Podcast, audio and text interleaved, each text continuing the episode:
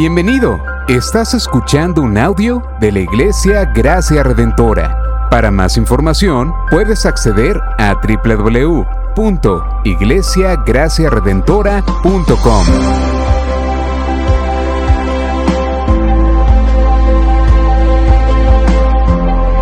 En la exposición de la palabra, el pastor Israel Vega.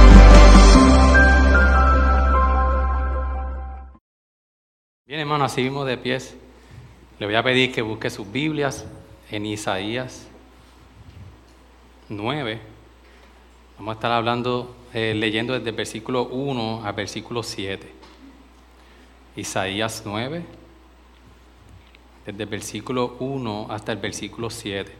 Como tercer domingo de Adviento, este es uno de los textos más emblemáticos que tenemos en la Biblia sobre, sobre lo, lo que es la Navidad y sobre lo que es el significado del nacimiento de Jesús. Nos acercamos a Él. Isaías 9, oramos. Dice así.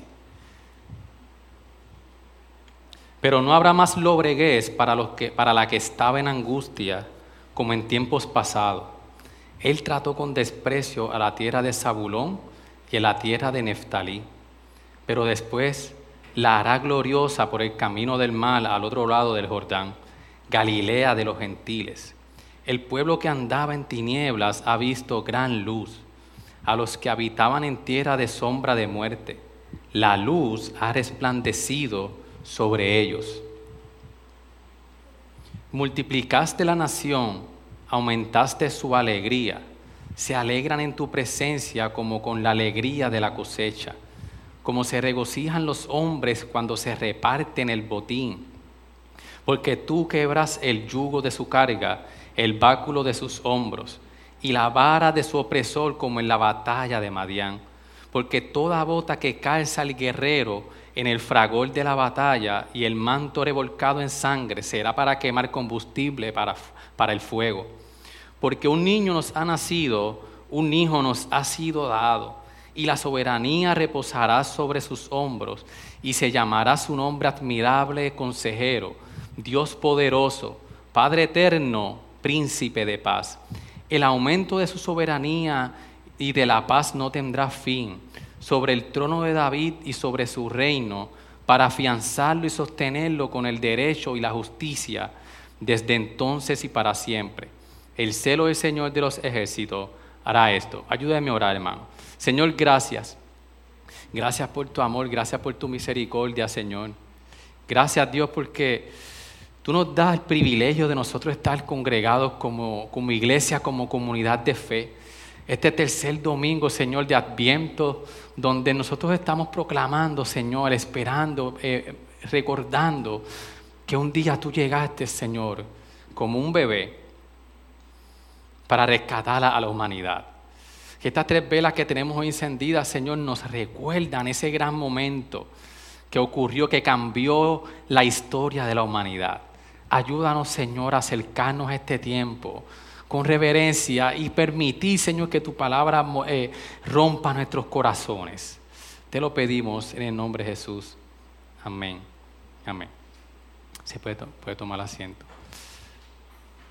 Hermanos, hay algo que todo el mundo realiza en la vida eso que nosotros realizamos nos separa del, resto de la creación. Nos puede causar mucha ansiedad o mucho gozo. Moldear las decisiones e inversiones que nosotros realizamos. Eso que nosotros, nosotros realizamos en nuestra vida también puede cambiar nuestros miedos o nos deja más asustados. Hay algo que nosotros realizamos en, la, en, nuestras vidas que nos convierte en teólogos y filósofos.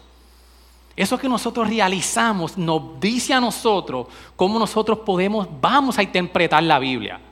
Cómo nosotros vamos a interpretar la vida. Eso nos, eso nos dice cuando terminamos la búsqueda de eso que nosotros tanto buscamos, nos moldea la manera en, en la que vemos la vida. Tú y yo tenemos una manera bien diferente, quizás, si por, esa decisión que nosotros hemos tomado de ver la vida completamente diferente. Y cómo nosotros interpretamos las cosas que nos suceden es por esa decisión que nosotros realizamos en nuestra vida. Es una de las misiones más profundas del ser humano.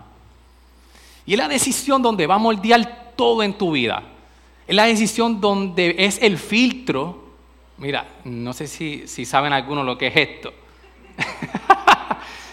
el filtro donde nosotros vamos a poder ver y, contemplar y poder interpretar qué es la vida.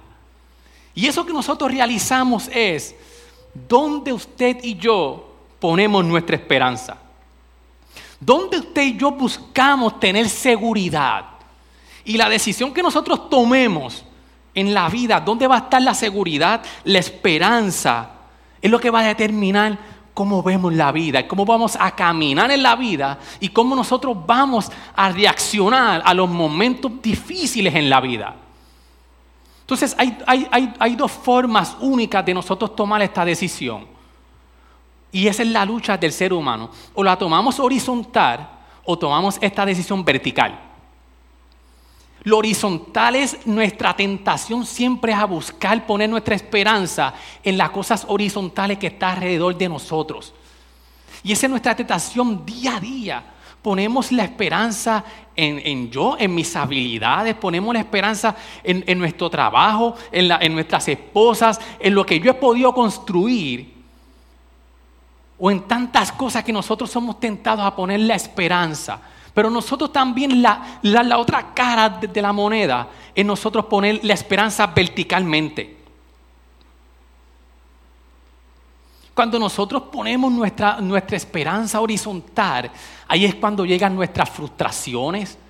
Ahí es cuando llegan que en momentos como este de la Navidad, que podemos estar quizás mucho en tristeza porque han, em, ocurrido momentos en nuestras vidas que causan dolor. Pero aún por encima de eso, si nosotros hemos puesto nuestra esperanza verticalmente, nosotros en momentos como este de la Navidad, donde estamos esperando y estamos anunciando esa gran venida que, que vino un día a rescatarnos de la humanidad, cambia todas nuestras frustraciones. En muchas ocasiones nuestra vida no es lo que yo quería que fuera. Y quizás usted ha, luchado mucho por construir una vida, una familia. Usted se ha fajado, como decimos en, buen boricua. Usted ha estado haciendo, y, podemos decir, eh, eh, eh, yo he hecho las cosas por el libro. He hecho todo y al final del día termino igual. Al final del día termino frustrado y no estoy donde yo quiero. Porque la expectativa de lo que yo tenía de, mi vida no está filtrada por la verdadera esperanza que nosotros tenemos que tener. Y si hoy es un día donde tú te sientes frustrado, este texto nos lleva a nosotros a reflexionar que es porque tu esperanza está horizontal y, y tu, o nuestra esperanza no está vertical. Y la frustración va a llegar. La frustración va a llegar, pero ¿cómo nosotros respondemos a los momentos donde nos frustramos en la vida? Que, esa frustración va a estar ahí, esa, esa tristeza va a estar, pero no nos va a arropar y no va a determinar cómo yo voy a interpretar lo que me está sucediendo. Ahora, ¿qué ha hecho Dios con todo esto? ¿Qué ha hecho Dios con este mundo tan, eh, caído, un mundo donde hay frustraciones, donde hay tristeza, ¿cuál fue la respuesta de Dios? Sabemos que todo esto ocurre porque el pecado vino al mundo y corrompió todas las cosas. Pero Dios dio un plan salvador. En Génesis 3.15, cuando, cuando, cuando Adán y Eva ya habían pecado, Dios dio una palabra y le dijo a la serpiente que de la simiente de la mujer iba a venir uno que le iba a cortar la cabeza a la serpiente.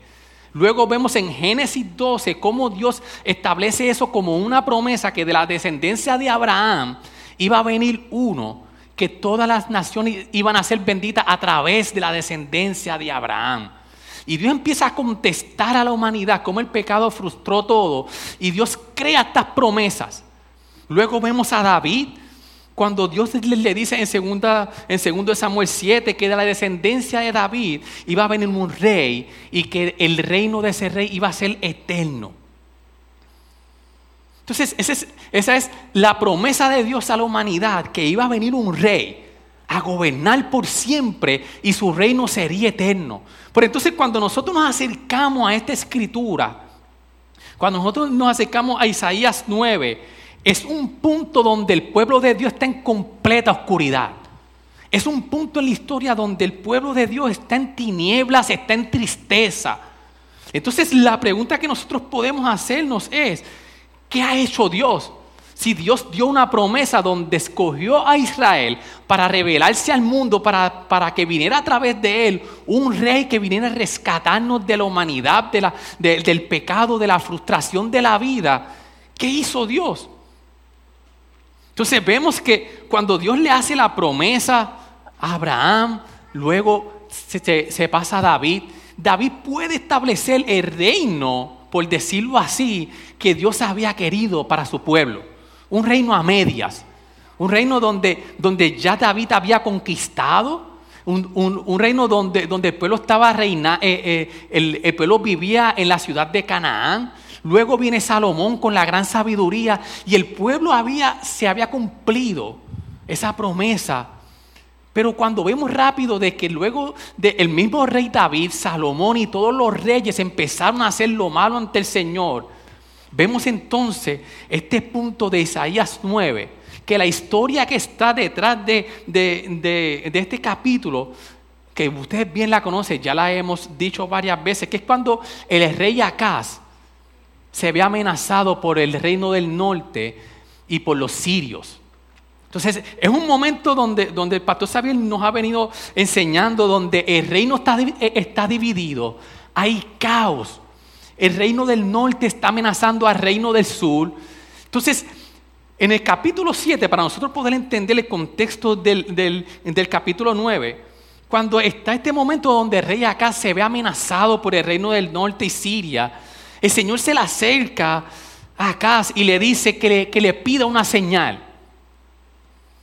Y el rey Acaz en el, capítulo 7, 14 le contesta y le dice, no pediré ni tentaré al Señor.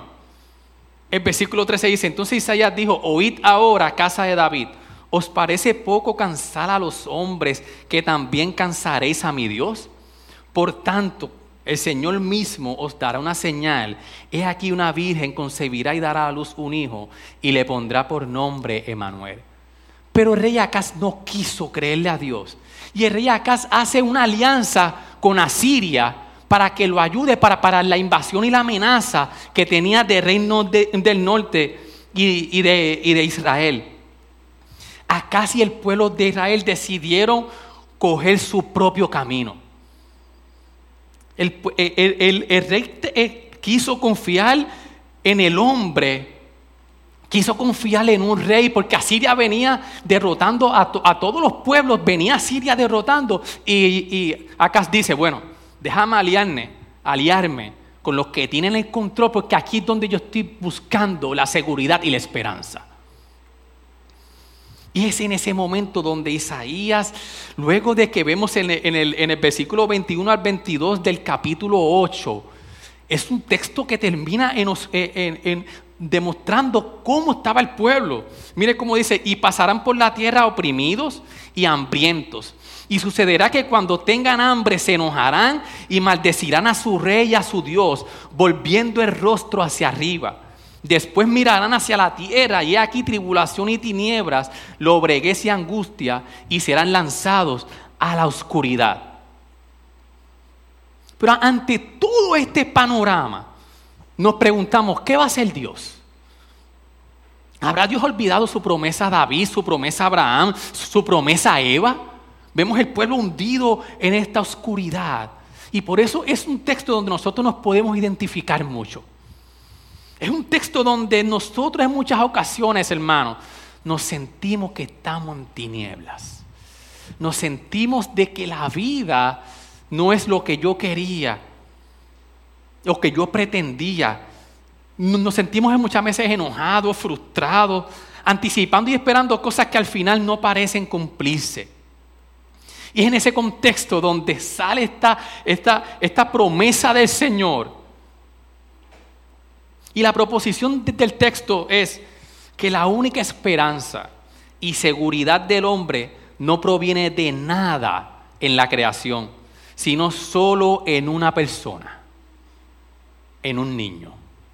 Vuelvo y les repito, lo que propone el pasaje es que la única esperanza y seguridad del hombre no proviene de nada en la creación, nada horizontal, sino solo en una persona.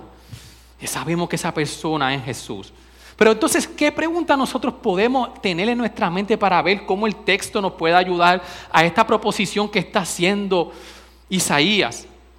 Y la pregunta que podemos hacerle, ¿cómo el pueblo de Dios puede tener esperanza puede vivir con gozo y puede vivir con seguridad ante un mundo que está en oscuridad. ¿Por qué tenemos esperanza en la vida de este rey que, que, está proclamando Isaías 9? ¿Cómo nosotros podemos tener esperanza ante un mundo en oscuridad? Vemos entonces cómo de repente en el capítulo 9, en el versículo 1, luego de que en el capítulo 8, cuando podemos ver de que prácticamente el Señor le da la opción al pueblo.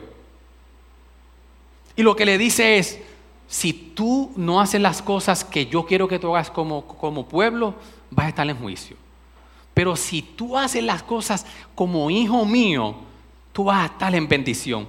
Mire, mire cómo le dice en el capítulo 8, el verso 14, eh, al Señor de los ejércitos es a quien debes tener por santo, sea él vuestro tremor y sea él vuestro terror. Entonces, él vendrá a ser santuario. El Señor le dice, si tú eres a quien me teme a mí y no a los hombres, entonces yo voy a ser santuario para ti.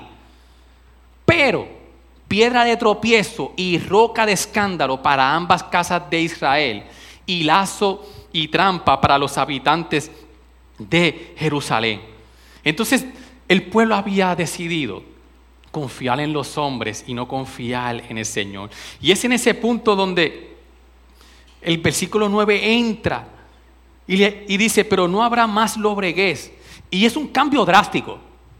Viene este texto dando el versículo 21 y 22 del capítulo 8, deja todo en oscuridad. Y de la nada, Isaías viene y nos dice, pero no habrá más lobreguez para la que estaba en angustia. Como en tiempos pasados, él trató con desprecio a la tierra de Zabulón y a la tierra de Neftalí, pero después la hará gloriosa por el camino del mal al otro lado del Jordán, Galilea de los gentiles. El pueblo que andaba en tiniebla ha visto gran luz. A los que habitaban en tierra de sombra de muerte, la luz ha resplandecido. La luz ha resplandecido sobre ellos. El pueblo está pagando las consecuencias por su pecado.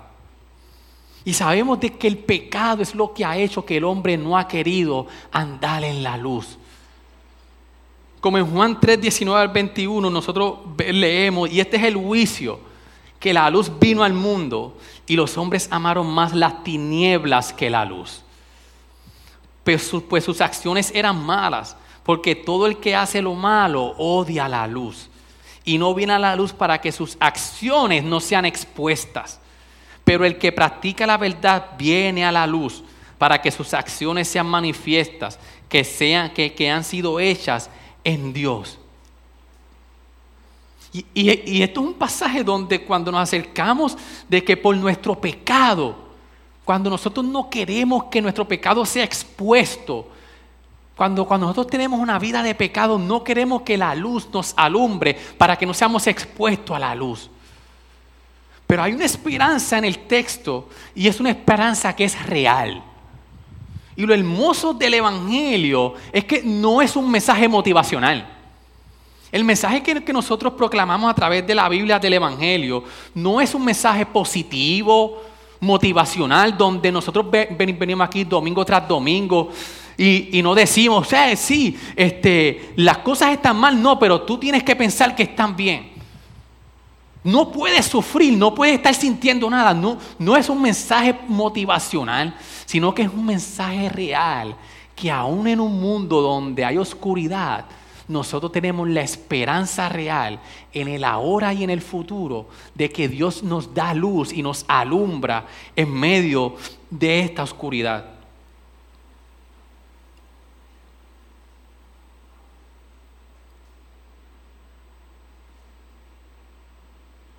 Por eso cuando nosotros estamos en momentos donde nos sentimos que la, que la, que la oscuridad del mundo nos quiere arropar, hermanos, una de las cosas que nosotros tenemos que recordar no es día a día el Evangelio. Día a día nosotros que tenemos que recordarnos la promesa que el Señor le hizo a su pueblo, que también es para nosotros, de que en este mundo que está arropado por el pecado, hay una esperanza que ya vino y que es futura y es presente ahora mismo. Mire, hermano, para ilustrar, hay un libro que yo estuve, que estoy, que estoy leyendo que se llama La luz que no puedes ver. Y es un libro donde una niña eh, que se va quedando ciega poco a poco hasta que se queda completamente ciega. Y el papá le hace una maqueta del pueblo donde ellos vivían. Y el papá estuvo mucho tiempo fabricando esa maqueta, semáforo por semáforo, casa por casa, calle por calle mostrando, eh, eh, poniéndole todos los detalles, las aceras, todo detalle, las puertas de, los sitios, porque él, le quiere enseñar a su hija que cuando se quedara completamente ciega, ella pudiera caminar en la ciudad sin poder ver. Y luego cuando, cuando ya la niña se queda completamente ciega, ella empieza a estudiar la maqueta que había diseñado su padre. Luego el padre se la lleva a la ciudad y empieza a practicar una y otra vez cuántos pasos ya tenía que dar. Él le dice, trata de oler dónde está para que puedas identificar, trata de tocar dónde estás. Y, y ellos comienzan hasta que ella puede lograr caminar en la ciudad sin, sin, sin la vista, porque había confiado en su padre, que le había hecho una maqueta con todos los detalles del pueblo. Y ella permitió de que su padre la guiara. Y aún ella en oscuridad completa, ella podía caminar por la, por la ciudad. Y así mismo es lo que Dios quiere hacer con nosotros. Dios hizo un diseño en esta vida. Un diseño que para nosotros en muchas ocasiones no lo comprendemos, pero el Dios que hizo ese diseño nos quiere agarrar de la mano y nos quiere decir, ven conmigo porque yo quiero ser tu luz. Por eso es que este texto nos lleva de, un momento tan difícil a de momento decir, el pueblo ha visto gran luz. Entonces, ¿cómo nosotros? ¿Cómo nosotros entonces permitimos? ¿Y, cómo, y, cuál es el resultado de la luz? ¿Cuál es el resultado en el texto de cómo el Señor le puede decir al, al, pueblo de que puede entrar en luz? El resultado de la luz lo vemos en el versículo 3, que es gozo. Mire cómo dice el versículo, te multiplicaste la nación, aumentaste su alegría, se alegrarán en tu presencia. ¿Por qué nosotros podemos tener esperanza en el Señor? ¿Por qué nosotros podemos tener esperanza en un mundo de oscuridad? Porque primeramente porque la luz del Señor en su Hijo amado Jesucristo nos ha resplandecido podemos tener esperanza porque sus méritos son suficientes. ¿Y cómo que, sus méritos son, son, son, suficientes? Pues el texto nos dice de que aumentaste la alegría de ellos. El Señor, aunque, aunque esto era una promesa que no era en el momento que estaba ocurriendo, Isaías la estaba diciendo como si estuviera ocurriendo, pero en un futuro cercano iba a suceder. Porque hermanos, donde nosotros solamente podemos obtener alegría, donde podemos obtener el gozo, es como dice el, texto, se alegrarán en tu presencia. Como dice Salmo 16, 11, en tu presencia hay plenitud de gozo, en tu diestra deleites para siempre. Y este es el contexto de donde Dios está diciéndole de que solamente en su presencia es que nosotros podemos obtener la alegría y el gozo verdadero. Y en los momentos donde en, nuestra vida nos sentimos tristes, nos sentimos abandonados, es porque no estamos yendo a su presencia. No, no, estamos poniendo nuestra esperanza en que Dios es un Dios cercano. Y cuando nosotros vemos el capítulo 7, el capítulo 8, especialmente en el verso 14, de que la señal que le da rey Acaz es un niño que se le va a llamar Emanuel, Dios con nosotros. Y, luego en el 8, en los primeros eh, versos, especialmente en el 4, también habla de un niño. Entonces ahora en el 9 vuelve y habla de un niño. Y es que Dios e, es, en el contexto de, de, este niño que venía, era en el, en el contexto de Manuel. Era en el contexto de la cercanía de Dios. Y Dios lo que le está diciendo es que Dios es un Dios cercano que está con nosotros. Y hasta que nosotros no creamos, hermanos, que Dios es un Dios cercano, que está presente en nuestro día a día, no vamos a poder vivir en la luz y vivir en gozo. Hasta que nosotros no comprendamos y no creamos y que nuestra vida refleje de que Dios es un Dios cercano. Dios no es un Dios lejano, Dios está presente, la cercanía de Dios está ahí. Ahora, entonces la victoria y el gozo de Dios como un acto de Dios, ¿cómo lo vemos que presenta el texto? En el versículo 4 dice, porque tú quebrarás el yugo de su carga, el báculo de sus hombros y la bala de su opresor como en la batalla de Madián. Vemos entonces de que cómo, cómo, cómo la victoria y el gozo que Dios le está prometiendo a su pueblo es completamente un acto de Dios. Es un acto de gracia porque cuando vemos que él hace referencia el texto a la batalla de Madián, en la batalla en jueces 6 y 7 esta historia donde el Señor entregó a Israel a los madianitas. Los, madianitas tenían en, opresión a, a, Israel. Y Dios llama a Gedeón para librar al pueblo. Pero es bien interesante de que Dios decide que solamente Gedeón se quede con 300 hombres contra un ejército que dice el texto que eran como langostas de tantas que eran. Entonces el texto está recordando ese momento donde Dios decide escoger solamente a 300 hombres para ganarle un pueblo con muchas personas que eran, que, que eran muchos. Y el Señor le dice a Gedeón, el pueblo que está contigo es demasiado numeroso para que yo entregue a Madian en sus manos. Le dice, espérate, espérate, Gedeón, yo te voy a entregar a los madianitas pero ustedes son muchos. No sea, dice el texto, que Israel se vuelva orgulloso y diga, mi propia fuerza me ha librado. Ustedes pueden ver, hermano, cómo Dios quiere que en esa historia de Gedeón, Dios le dice, no, no, yo no quiero que Israel piense de que ellos ganaron. Reduce el, el pueblo y sigue el Señor reduciendo hasta que quedan 300. Y la victoria viene cuando ellos tocan una trompeta. Tocan la trompeta, el pueblo de los medianitas salen corriendo y Dios le da la victoria a Israel. Entonces, está diciendo el texto, porque tú quebrarás el yugo de su carga, como en la batalla de Madián. Está recordando de que el Señor los iba a liberar de la opresión, pero que la gloria iba a ser de Él. Y es que en muchos momentos dados en nuestra vida nosotros nos insistimos en que nosotros mismos nos vamos a librar de nuestra opresión. Y empezamos a hacer cambios y cambios en nuestra vida. Hacemos muchos cambios, hacemos tantas, tantas acciones, tantos, tantas, eh, ¿cómo es que se llama? Se me fue la palabra, cuando no, cuando decisiones. Y en muchas ocasiones dice, no, es que si yo cambio esto en mi vida, entonces que yo voy a estar bien. Y vemos que hacemos un cambio y sí, en nuestra vida hay muchos momentos donde, donde tenemos que cambiar, donde tenemos que, tomar decisiones, pero que lo, que haya detrás de, de esa decisión, lo que empuje esa decisión, no sea porque eso es lo que va a transformar lo que yo estoy pasando, sino es porque yo confío en el Señor.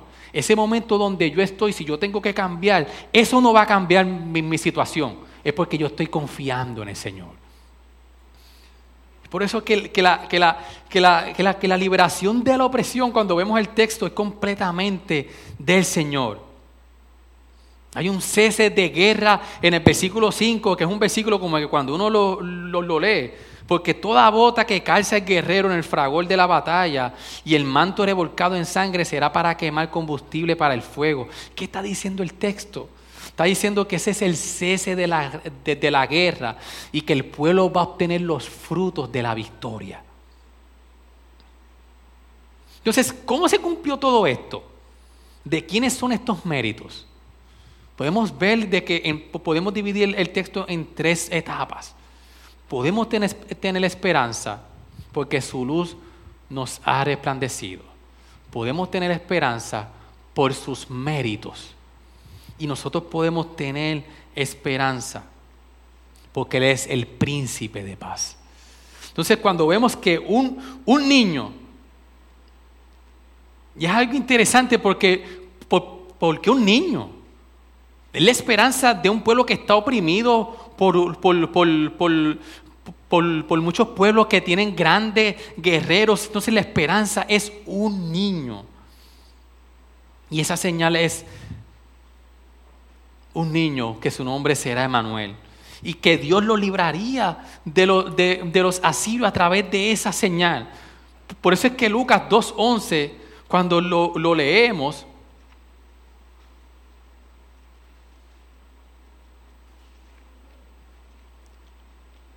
en Lucas 2.11, un niño, estamos con, con, eso en nuestra mente, un niño es la esperanza. Por eso es que Lucas 2.11, el apóstol Lucas dice, porque os ha nacido hoy en la ciudad de David un Salvador, que es Cristo el Señor. Y la descripción que da este niño es, es, es una descripción emblemática, es una decisión que, que cuando le empieza a a ponerle los adjetivos, dice, porque un niño nos ha nacido, un niño nos ha sido dado, y la soberanía reposará sobre sus hombros, y se llamará su nombre admirable, consejero, Dios poderoso, Padre eterno, príncipe de paz.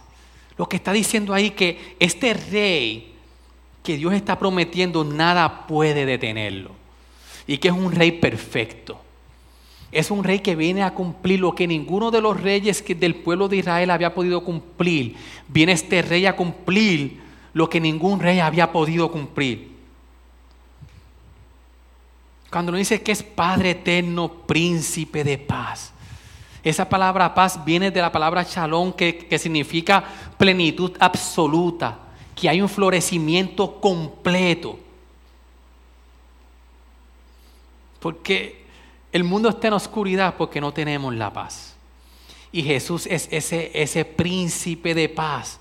Y nosotros podemos verlo cuando, cuando en Romanos 5, que leemos, habiendo sido justificados por la fe, tenemos paz para con Dios por medio de nuestro Señor Jesucristo. Lo, primeramente lo que hizo este rey es que nos reconcilió con el Padre. Tú y yo estábamos lejos, estábamos enemistados con Dios. Y vino este rey eterno, este, este, niño que iba a nacer, el príncipe de paz. Y lo primero que hizo es que a lo que puso en su fe y lo que han puesto su fe en él, han tenido paz para con Dios. Por eso que solamente en Jesús está la paz que tanto busca el ser humano. En el versículo 7, cuando dice, el aumento de su soberanía y de la paz no tendrá fin sobre el trono de David y sobre su reino, para afianzarlo y sostenerlo como el derecho y la justicia. Aquí podemos ver entonces cómo la, promesa de segundo de Samuel 7 de, de un reino eterno se iba a cumplir en este niño. Por eso que en Lucas 1.32, cuando nosotros podemos ver entonces ¿Qué pasó en la historia desde la redención con este rey eterno que Dios, que, que, Dios había prometido? Lucas 1.32 nos dice, hablando de Jesús, este será grande y será llamado Hijo del Altísimo.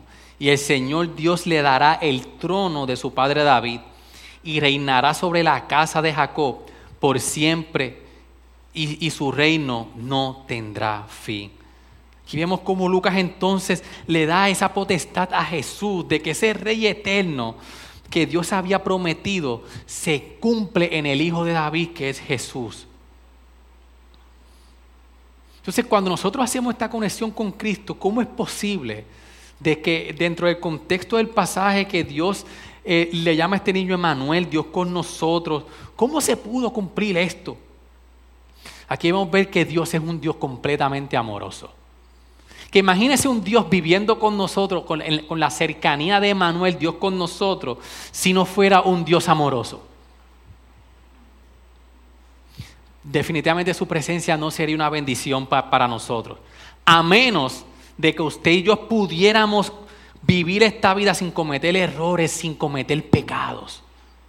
Entonces vemos a un Dios amoroso que viene a convertir nuestra oscuridad en luz. Pero ¿cómo esto se puede cumplir? Un Dios trascendental, moralmente perfecto, infinito, eterno, que, se puede eh, estar con nosotros, con seres creados, que somos pecadores, que somos finitos y morales. Por eso es que este, este, este, este, pasaje nos prepara el escenario para el evento más asombroso de la historia. ¿Cómo Dios iba a poder estar con el hombre pecador, con el hombre finito, con el hombre que le ha fallado? ¿Cómo Dios hizo eso? Este, este pasaje nos prepara. Al gran mensaje del Evangelio, de que Jesús tuvo que pasar por la peor oscuridad en la cruz para que nosotros pudiéramos tener comunión con el Padre y poder estar en la luz. Jesús tuvo que venir a esta tierra, hermanos, a tomar en sí mismos el pecado de nosotros, la opresión, el horror y la tragedia de este mundo, para devolver la justicia y la libertad y la esperanza que tanto nosotros anhelamos.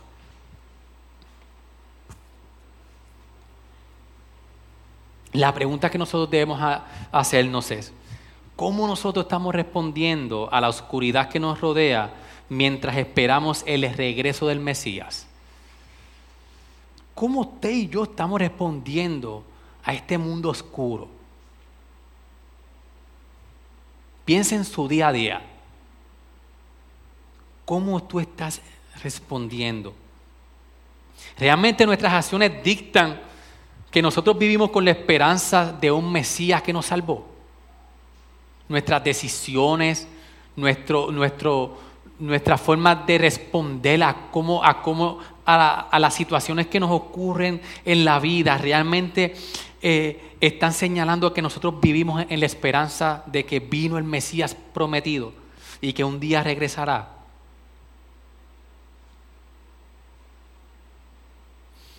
Realmente otra pregunta que podemos hacernos, ¿hemos permitido que este niño que se convirtió en rey se haga cargo del gobierno de nuestras vidas? Porque cuando nosotros sentimos que estamos viviendo en oscuridad es porque no hemos permitido que este rey que vino a reinar gobierne nuestras vidas. Y podás hacer los cambios que quieras en tu vida. Podrás tratar de buscar en muchos sitios dónde salir de, esa tristeza de en donde te encuentras hasta que no permitas que ese rey gobierne nuestras vidas. Otra pregunta que no podemos hacer es qué tipo de Salvador estás esperando. Porque es interesante de que esto era una guerra donde habían guerreros, donde habían eh, eh, pueblos que, tenían ejércitos. la respuesta es un niño, un Salvador no un guerrero, que vino a reinar, pero porque vino a luchar la pelea que nosotros no podíamos ganar. Entonces, ¿cuál es la expectativa de Salvador que tú y yo tenemos? Quizás la expectativa del Salvador que muchos podemos tener es que nos viene a salvar en, cosas terrenales, que no queremos vivir la vida sin ninguna frustración, sin, sin ninguna tristeza o queremos eh, eh, prosperidad económica o tantas cosas terrenales. Y el Salvador que vino a salvarnos, vino a salvarnos de lo más importante que es salvarnos hacia la vida eterna. ¿Qué Salvador nosotros estamos esperando? ¿Qué expectativas nosotros estamos esperando de este Redentor? Venimos domingo tras domingo, pertenecemos a una comunidad de fe. ¿Con qué expectativas nosotros vivimos la fe cristiana? Con qué expectativa nosotros vivimos, que nosotros proclamamos y recordamos de que llegó ese niño a traernos salvación y que nos vino a rescatar del pecado. ¿Cuál es la expectativa?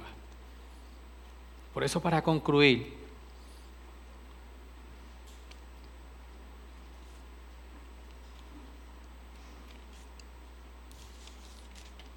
que quizás hay momentos donde se nos hace difícil y tenemos que recordarnos las verdades del, Evangelio, pero llegará un día donde el gozo, hermano, será eterno. Donde el gozo de que el texto nos dice de que van a vivir en, en, en gozo y en alegría. Va a llegar un momento donde ese gozo va a ser eterno. Porque el Salvador, el niño que nació, va a reinar por siempre. Por eso en Navidad nosotros, hermanos, podemos recordar la esperanza de ese príncipe de paz para que iba a reinar por siempre. Es ese príncipe que viene a reinar donde todo, donde Él mismo va a ser la luz que nos va a alumbrar y vamos a estar en, en, un completo gozo. Por eso nosotros recordamos en estos cuatro domingos ese momento de la Navidad como dice en, Apocalipsis 22 del 3 al 5. Y ya no habrá más maldición, y el trono de Dios y del Cordero estará allí, y sus siervos le servirán. Ellos verán su rostro y su nombre estará en sus frentes. Y ya no habrá más noche, y no tendrá necesidad de luz de lámpara, ni de luz del sol, porque el Señor Dios los iluminará y reinará por los siglos de los siglos. Por eso como, como comencé el, pasar, el, el sermón, de que donde nosotros estamos poniendo nuestra esperanza, así hermanos, llevémonos ese pensamiento y esa, y, y esa convicción de que un día el príncipe de paz reinará por siempre. Y que la alegría que tanto nosotros anhelamos día tras día, que hay días que no la podemos quizás ver o parpar, va a haber un día donde esa alegría va a ser completamente eterna. Oramos al Señor. Señor, gracias. Gracias por tu palabra, Señor. Gracias, Señor, porque tú nos recuerdas de que este príncipe de paz, este rey eterno que tú prometiste, Señor, se cumplió en tu Hijo amado Jesús. Gracias, Señor, porque tú has sido más que bueno con nosotros. Gracias, Señor, porque no nos merecemos nada, Señor, de las promesas que tú nos has dado pero tú te apiadaste de nosotros, Señor. Ayúdanos a recordarnos cada día, Señor, cada domingo, cada día de la semana, de que hemos tenido esperanza, que la esperanza que tú nos has regalado se encuentra en Jesús, Señor, que vino a iluminar nuestras vidas. Ayúdanos, te lo pedimos en el nombre de Jesús. Amén. Amén. Gracias por sintonizarnos. Puedes encontrarnos en las diferentes plataformas de redes sociales, como también visitarnos a www.iglesiagraciaredentora.com.